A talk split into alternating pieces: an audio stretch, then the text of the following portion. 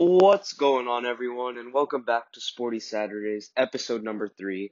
And this week we are going to be talking about the NFL Combine as it's currently going on. Let's dive right into it. First off, we have Joe Burrow skipping the Combine. I mean, I think this has a very little effect. Everyone knows he's talented. Everyone knows he can make throws. I don't really think he needs to jeopardize anything right now, as he's basically a lock for the number one pick in the draft. You know, I really think that there'd be little to no upside for him participating in the combine. But the reason that athletes skip the combine is to not jeopardize anything health wise and to not aggravate anything, aggravate any injuries, etc. Now, some of pe- some people skipping the combine, I think that they have more to prove. If you have anything to prove as a prospect, I don't think you should be skipping the combine. It's it's key to proving where your athletic stance is and how talented you are. Now, some other key names going into the combine that are skipping workouts are Chase Young, Thaddeus Moss, Joshua Uche, and Tua. Now, Tua obviously has to skip the combine. That was a nasty injury that he suffered late late in the end of the season.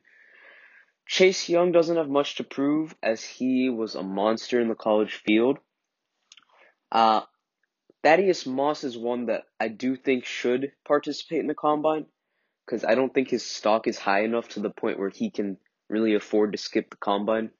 But he was nursing an injury, so I think he, I if it's best for him to recover, I guess that's good for him.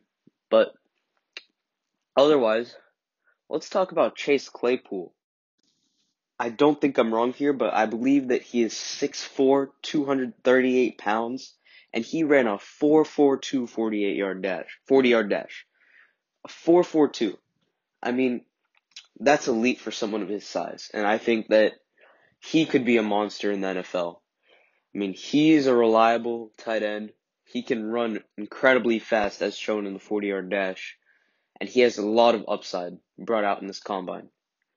Jonathan Taylor's another one that I that really stands out. I believe he ran a four three nine, and with the size on that dude, I think he's gonna be a force to be reckoned with. I mean, Jonathan Taylor, I believe first player, I believe one of the only players in NCAA history to have six thousand plus rushing yards in three seasons, two straight two thousand yard seasons. I mean, that dude's incredible. I watched him play currently. I mean I've always been a Michigan fan, and he's been tearing up our defenses year in, year out. And he's been a monster. Jonathan Taylor, he has been phenomenal, nothing short of phenomenal in college football. And I think that he has incredible upside. People are saying that like some teams shouldn't take running backs in the top 10 round, top 10 dra- um top 10 draft picks. I think this guy's definitely a top 10 draft pick. Jonathan Taylor, watch out. Now, before I did mention Tua, where I think he is in terms of talent, he showed flashes of greatness, but let's keep in mind that he had one of the greatest talent pools around him. He had three star first round talent wide receivers in Henry Ruggs, Jerry Jeudy, Devonta Smith, and Jaylen Waddle. I mean, that is an incredible wide receiver core. And I I don't think anyone in the country had a better wide receiver core than that. I mean, given given the talent surrounding him, I think that Tua's overrated, personally. Now, I hope I'm wrong. I hope everyone's to correct me. But I was watching the Pat McAfee show, and Ryan Leaf talked about how he didn't even have him in his top five. Tua, his injuries have been hampering him. That's a that's a red flag in the NFL. I mean, injuries can derail a career from like injuries can derail a career faster than anything really. I mean, that is the biggest red flag you see. When you're on an when you're an NFL GM, you want to determine the longevity of a player. And I don't think Tua has much longevity in him because those injuries were nasty. I mean, how many surgeries has he had? I mean, Let's look at all the injuries Tua's had in his career. In October of 2018, Tua had a knee injury. In November of 2018, he had a quad injury that kept him out of a game. In December of 2018, he injured his left ankle. And then against Tennessee, Tua suffered another ankle injury. I mean, Tua's had so many injuries in his career, multiple surgeries. That's really scary if you're a GM. I mean, are you willing to take a risk on this guy? Sure, he's been an elite passer, but he's had incredible talent around him. He's not going to have that same offensive line in, on an NFL team. He's possibly going to take nastier hits from stronger players with a weaker offensive line. I mean, Alabama had one of the best offensive lines in the country, and you can't deny that. They had one of the greatest talent pools, and he still couldn't make the postseason. That's not entirely his fault, as he was injured most of the time, but I really don't think he could make much of an impact on an NFL roster. I mean, if he's going to be taken, he's going to be taken by a team that needs him, like the Lions. The Lions don't have an elite offensive line. Therefore, I don't believe that Tua will have much of an impact on the team. Now, I really hope I'm wrong because Tua looked promising. The time that he did play, he looked like a promising player. And obviously, he's going to go in the top five, whether I like it or not.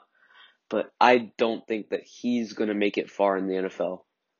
Finally, to wrap up this episode, let's talk about my top five mock draft projections as of right now. First overall, no brainer. I think that Joe Burrow is going to go to the Bengals. I really don't see the Bengals messing up this opportunity. And Joe's definitely, he's a perfect fit for this team. There was a narrative spun that he wasn't going to play, but Joe's not like that. Joe isn't a diva. He is going to play for whoever takes him, and he just wants to play football because he enjoys the game. Now, people say that he wouldn't want to play for the Bengals, but keep in mind he's an Ohio native.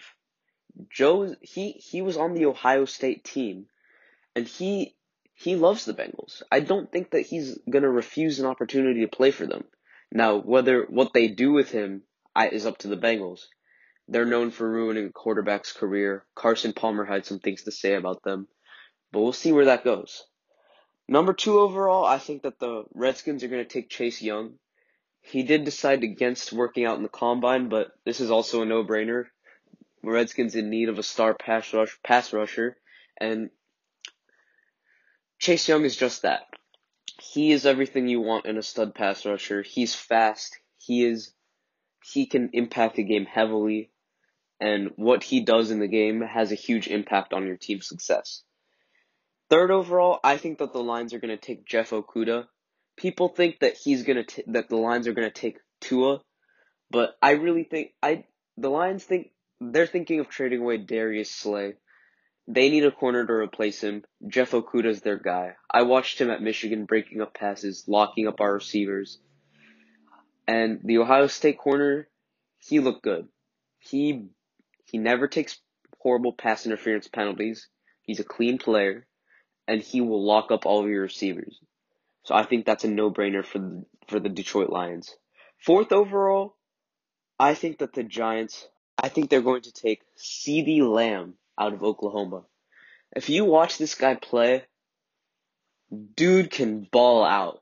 CeeDee Lamb is just an incredible wide receiver. He's speedy, he's electric, and I don't think the Giants Giants are in need of a star wide receiver after losing OBJ, and I think that's their guy. Now, fourth overall, I think I think that the I'm sorry fifth overall. I actually don't think that the Dolphins are going to take Tua. I think they're going to pass up on Tua and take Justin Herbert. If you look at Herbert, he hasn't been injured much of his career, and he's a safer bet than Tua. Tua, I don't think he's going to make it in the league. And the Dolphins are either going to try and trade up with the Bengals for Joe Burrow, which I don't think that the Bengals are going to lose that opportunity, or they're going to draft Herbert. Herbert's a solid prospect. He can lead his team. He's a great leader. We saw his locker room mentality in Oregon. And I think that he's a better prospect than Tua, personally. His intangibles are great. He's a leader. He has a strong mindset and he can take his team anywhere. Thank you for listening, and that will be all today. Peace.